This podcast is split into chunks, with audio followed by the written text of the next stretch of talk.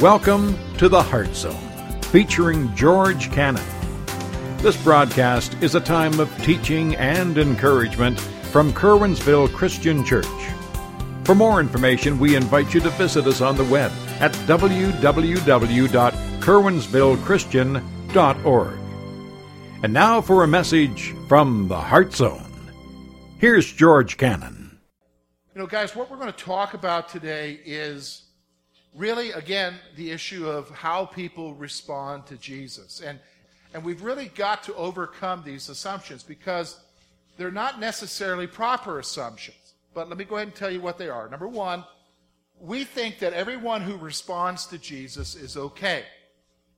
We think that everyone who responds to Jesus is okay. What do I mean by that? Well, we think that any, if anybody says they believe in Jesus, they must be okay. Well, the problem is, is that a lot of people in the world believe in Jesus.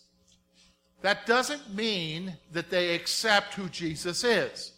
They have differing viewpoints. In fact, most of the world religions in the world believe that there was a Jesus and that he was a teacher. So you have to be careful. But in our culture, when you hear somebody say, oh, they believe in Jesus, they must be okay, well, that's not necessarily true. Because maybe initially they responded, but that doesn't mean that was saving faith, because what was revealed later on shows that they're not. And that's what Jesus is getting to in this passage that we're going to look to. We, we think that everybody who responds to Jesus is okay.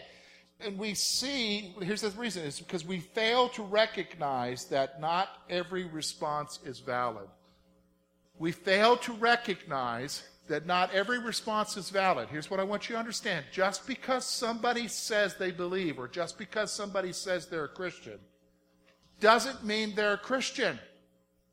Doesn't mean that. It doesn't mean that their response is valid. We need to understand that. Well, how do we know that, though? Well, a, it's really difficult to know that, but there are some things that Jesus tells us that kind of reveals where people are at. Now, here's what we've done. We've looked at the parable of the sower, which I'm going to read to you, in a moment. And through the parable, through an everyday story of in, in their time, Jesus is communicating spiritual truth that isn't very obvious at first, but he has to explain it.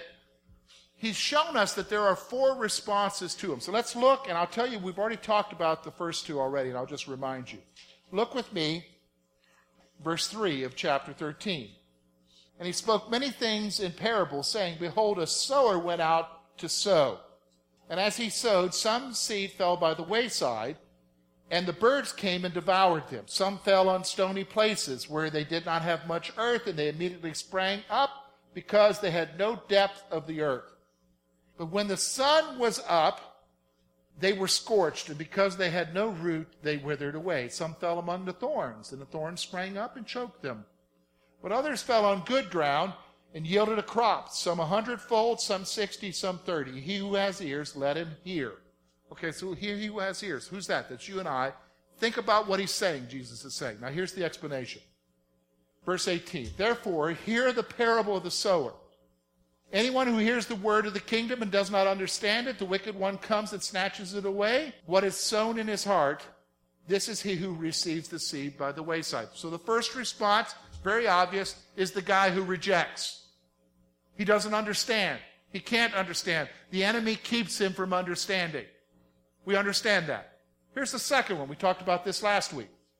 Verse 20. But he who receives the seed on stony places is he who hears the word and immediately receives it with joy, yet has no root in himself, but endures only for a while. But when tribulation and persecution arises because of the word, Immediately he stumbles. Now, this one's a little bit more interesting. Here's one. This is the guy who's excited for the moment. This is the person who gets excited about Jesus, is thinks, oh wow, wonderful Jesus, he can do anything. But here's what happens. He has no depth in his understanding or has no depth in her understanding. And as soon as difficulties happen, and let's be honest, do difficulties happen? Yeah. And here's difficulties happen because of the word. What does that mean? Because they are a Christian. As soon as problems happen, they get disappointed with God. They say, I didn't sign up for this. I thought everything was supposed to be wonderful. They were excited for the moment, and then they just walk away. And a lot of us know people like that. We've seen people do that in their lives. And here's the thing it says, look at what it says, they stumble. That word is used in the Gospels by Jesus to remain. they reject. They reject God because He wasn't there for them. He didn't answer that prayer. He didn't save them from their problem. And they walk away. That's the second response. Now we come to the third response. And let me read it to you what Jesus says. Now, he who received the seed among the thorns is he who hears the words and the cares of this world and the deceitfulness of riches choke the word and he becomes unfruitful. What are we talking about here? Okay, the first one is the guy who flat out rejects. The second one is the guy who is excited and is disappointed and turns away from God. The third one is a guy who hears, but he's distracted. That's what we're going to talk about today. He's distracted from accepting because his focus is somewhere else. It's completely somewhere else. And here's what we're going to do we're going to take this one verse and we're going to see what their primary focus is. And then we're going to see the reality. We're going to see the primary focus that they have and the reality. Now, let me just stop for a moment. As we get into these responses, and this is the third response now, there's been a differing level of understanding and whether or not you accept what Jesus is saying. What do you mean? Well, with the first response, we can understand that. If somebody rejects that, that's okay. We understand that there's no way possible that they could be saved because they reject it. The second one, we struggle a little with because we saw the excitement. We saw that they were excited about God for the moment. But that doesn't necessarily mean they had saving faith. They were just excited. And then when problems came, they got angry, upset with God, and they walked away, and they haven't been back ever since. We might be open to that one. This third one, I'm going to tell you right now, you're going to struggle with it because what this guy's distracted by is the kind of stuff that you and I are distracted by every day. He's distracted by the cares of this world and the deceitfulness of riches. And in our affluent, and you might say, we're not affluent here in Clearfield. We're still affluent concerned to most of the world. In our culture, materialistic culture, this is the one that all of us are going to struggle with.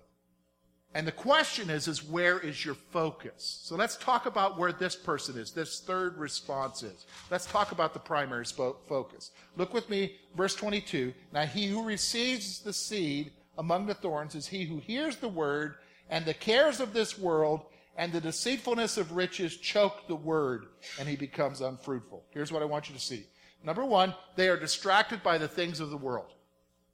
They hear, they hear the message of Jesus, and they might even be affirmative. They might even say, oh, that sounds good. But their focus, what their focus is on, where they're at in their life, look at me, is not with God or anything about Jesus. They're actually distracted by what this world has to offer. Or they're distracted by their concerns about this world. Do you understand? Their focus is on everything else but God. That's the point here. But God. And so, so much so that it overwhelms any possibility of them responding. That's what I want you to see here. Because here's the thing I want you to see. Second thing. On one hand, they are consumed by the worries of life. On one hand, they're concerned by the worries of life. Ever met somebody like that?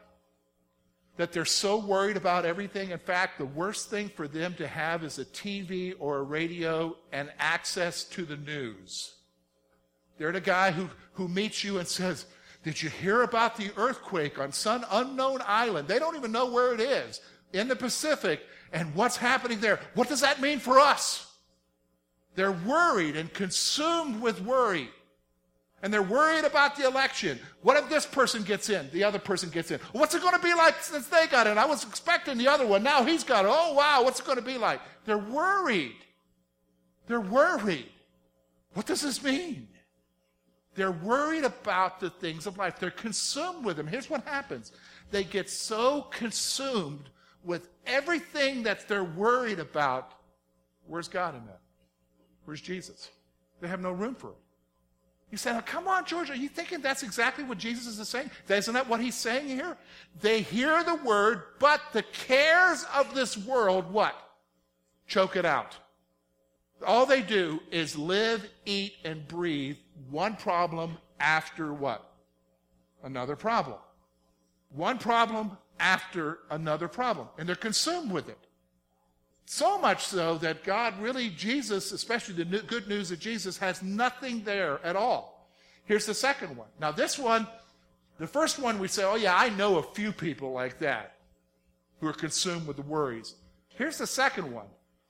And this one even had to get me to think for a moment about myself. Look at, here's what he says. On the other hand, they are consumed by dreams of prosperity. On one hand, they're consumed with the worries of the world.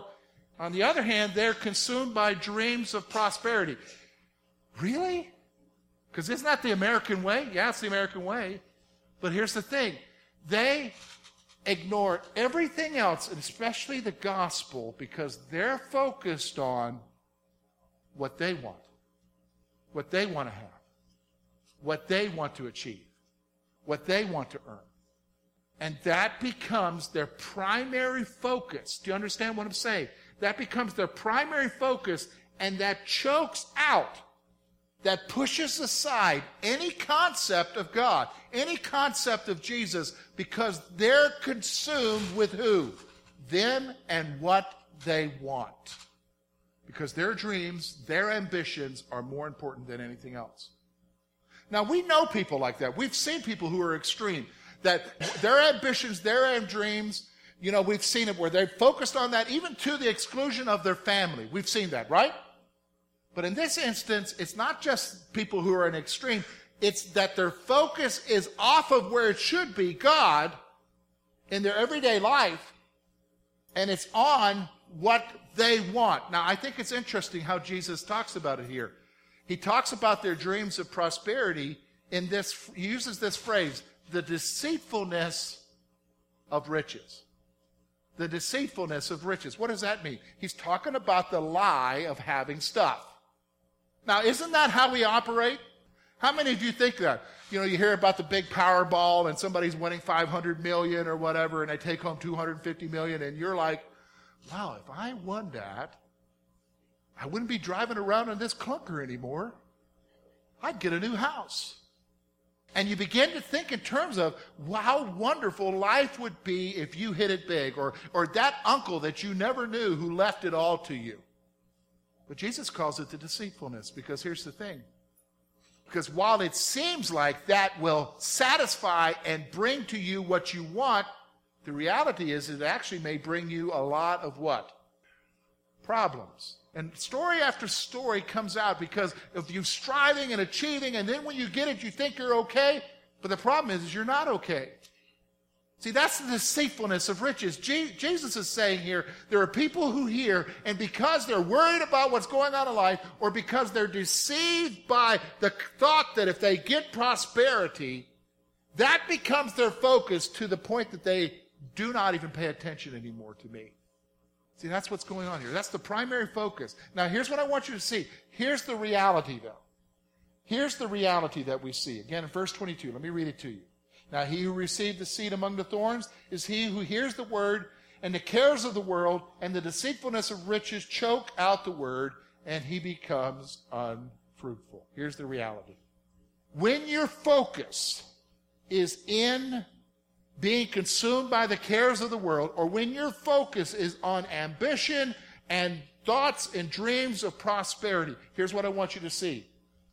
The gospel does not have a place to flourish in their lives. It's choked out.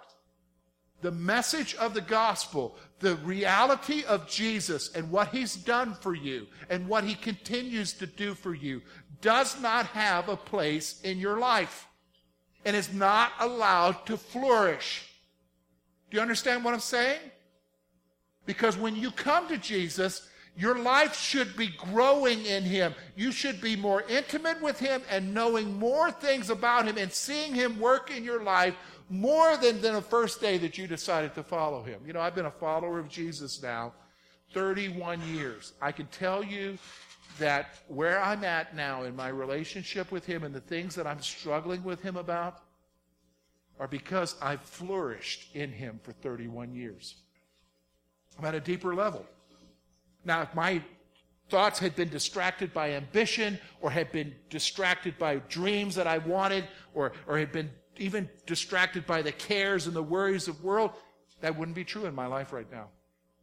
There would be no depth.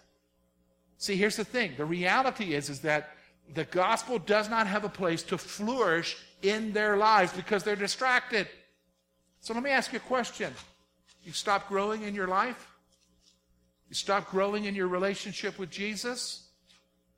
Could it be that the reason why is, is because you're distracted by one thing or another? Number one, you're consumed with worries, worried about this, worried about that.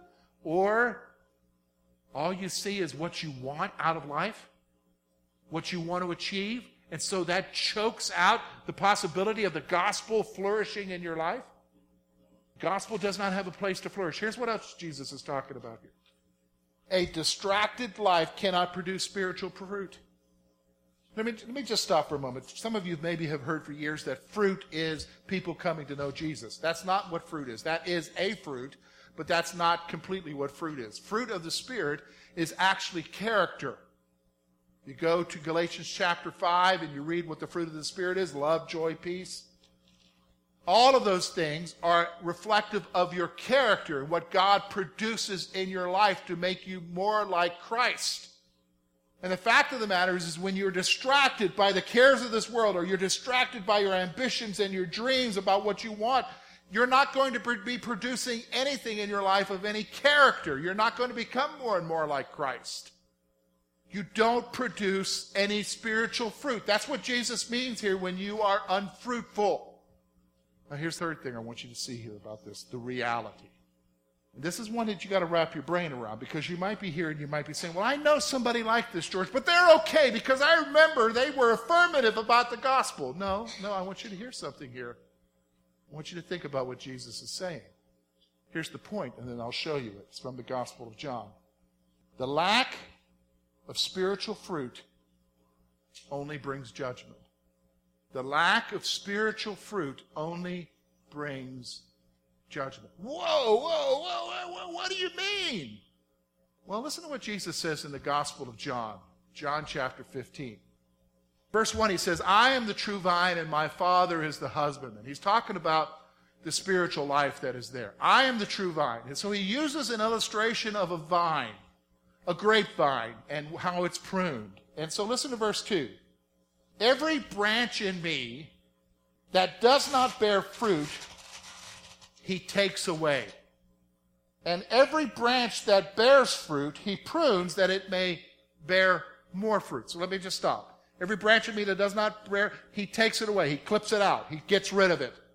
But every branch that bears fruit, what does he do? He prunes it. He, it goes through difficult time. It goes through some sort of distress. Why? So that it bears more fruit. Listen to verse 6. He's going to talk again about the unfruitful branch. Listen to what he says. If anyone does not abide in me, Abide means to remain in Him, to, to grow in Jesus, to have a relationship with Him. If anyone does not abide in me, he is cast out as a branch, and they gather them and throw them into the fire, and they are burned. What is a judgment?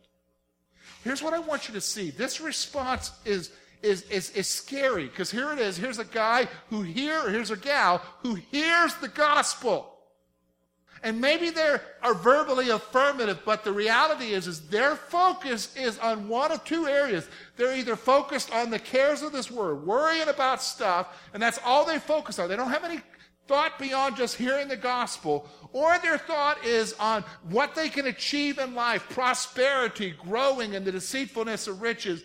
But the reality is, is they show no fruit in their life. Jesus is saying, it's judgment. It's judgment. You can get distracted from what you're supposed to do and leave God behind. You know, I've been pastoring for 20 years. I told you I've been a believer now almost 31. And I'm going to be honest with you. If you're a parent here, maybe you need to hear what I'm going to say. It's with a heavy heart that I can say that I have witnessed where a young person has come and said, I feel like God wants me to go serve him. And I want to go and study the Bible. But the parent will come along and say, Can't get a job. That's not a marketable skill. I can tell you numerous kids that I've heard of that happening to. Because the focus wasn't on what God wanted them to do, the focus was on what? Achieving, fulfilling dreams, prosperity. It's real. And then we wonder why don't they come to church anymore? Why are they not interested in Jesus anymore? Why don't they even talk? And we think, well, I can remember when they were five. No, it's where they are right now. Can I be honest with you? The Bible never talks about salvation in a pastime experience. It talks about salvation in presently. Where are you at? Are you following Jesus or not? Do you understand me? And what you need to understand is, is that there are different responses to Jesus. Yeah, there's a guy who flat out rejects, but there is the one that gets excited for the moment, but then they turn their back on God when stuff happens wrong. And then now we see that there are some who hear, and maybe they're affirmative, but they're distracted by the world, and they're unfruitful. You say, okay, George, what do we do with this? Well, here's where the rubber meets the road. Here's how we take this passage and and the truth that Jesus is trying to convey and bring it down to us because you know where you're at, I know where I'm at. And so here's a couple of questions for you. And again, these are not questions that you just answer right now. These are questions that you got to ponder for a while. And I hope that you would take these and ponder them. Number one, what is more important? Your worries, your desires, or dreams, or Jesus? What's more important to you? Your worries, your dreams, or Jesus?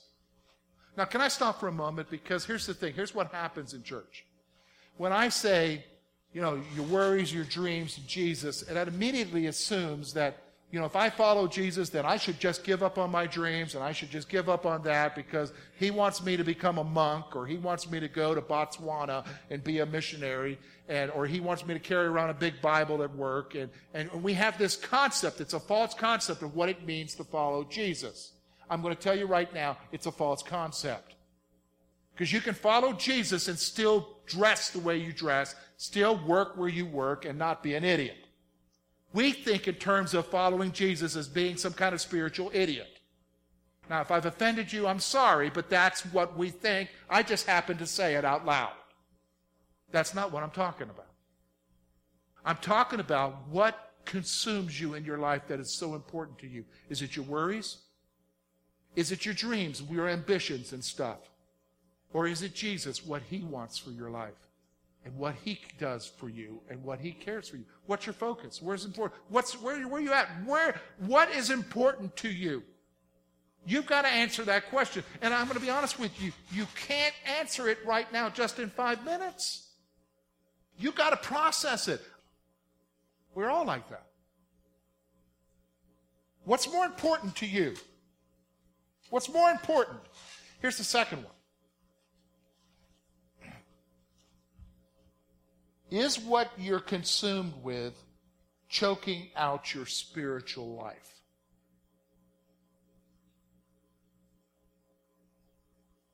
Is what you're consumed with choking out your spiritual life? Okay, again, this is going to take some time to process because you've got to process it. Is what you're consumed with, is your focus on all these worries and oh, am I going, am I going to be okay? And, and am I uh, do we have enough set for retirement? When are you retiring? 50 years from now. But I'm worried about am I going to have enough? 50 years from now, and you're worried about what you're going to have. Are you concerned?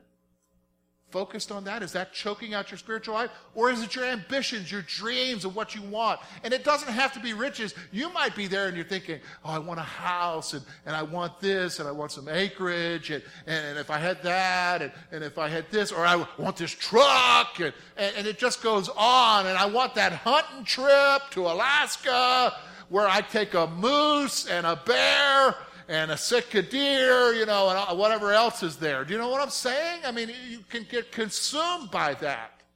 And it chokes out your what? Spiritual life. Hey, let me just stop for a moment. It just doesn't choke out your spiritual life, it chokes out everything else in your life, too, doesn't it? Chokes out your marriages, chokes out your friendships, chokes it out, right? Here we're specifically talking about it choking out who? God and what He wants to do in your life.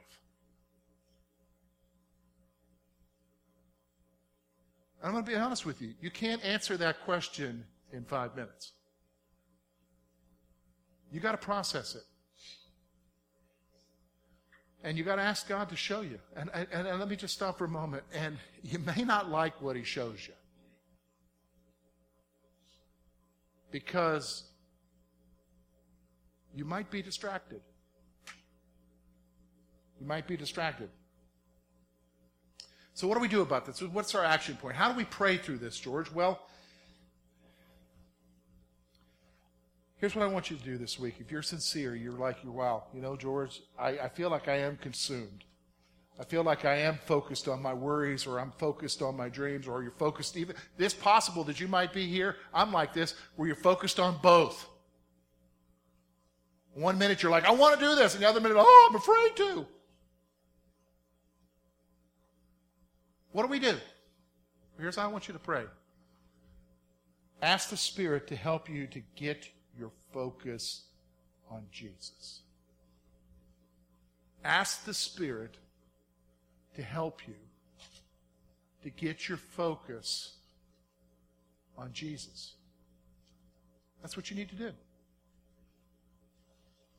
You know, when I think about that, immediately I remember the story from the Gospels of Jesus walking on the water and Peter coming out to him and as long as he was looking at Jesus, what could Peter do? He wasn't water skiing, folks. He was walking on water. But as soon as he got distracted, what began to happen in his life? He began to sink. Now, thankfully, he cried out to the Lord. You and I need to get our focus back on who, folks? Jesus. Not on our cares, not on our dreams, because that could choke you out and, and that can destroy you spiritually. Especially if you've not made that commitment to follow Jesus. You can get distracted and think everything's okay, and the reality is it's not. Thank you for being with us this morning. And we trust that today's message has been both challenging and an encouragement to your heart. At Curwensville Christian Church, a warm welcome is always extended to you. We're located at 700 State Street, Curwensville, Pennsylvania. For more information about our ministry, please visit us on the web at www.curwensvillechristian.org. Now, on behalf of George Cannon and the entire church family, we hope that you will look to the Heavenly Father in all that you face this coming week.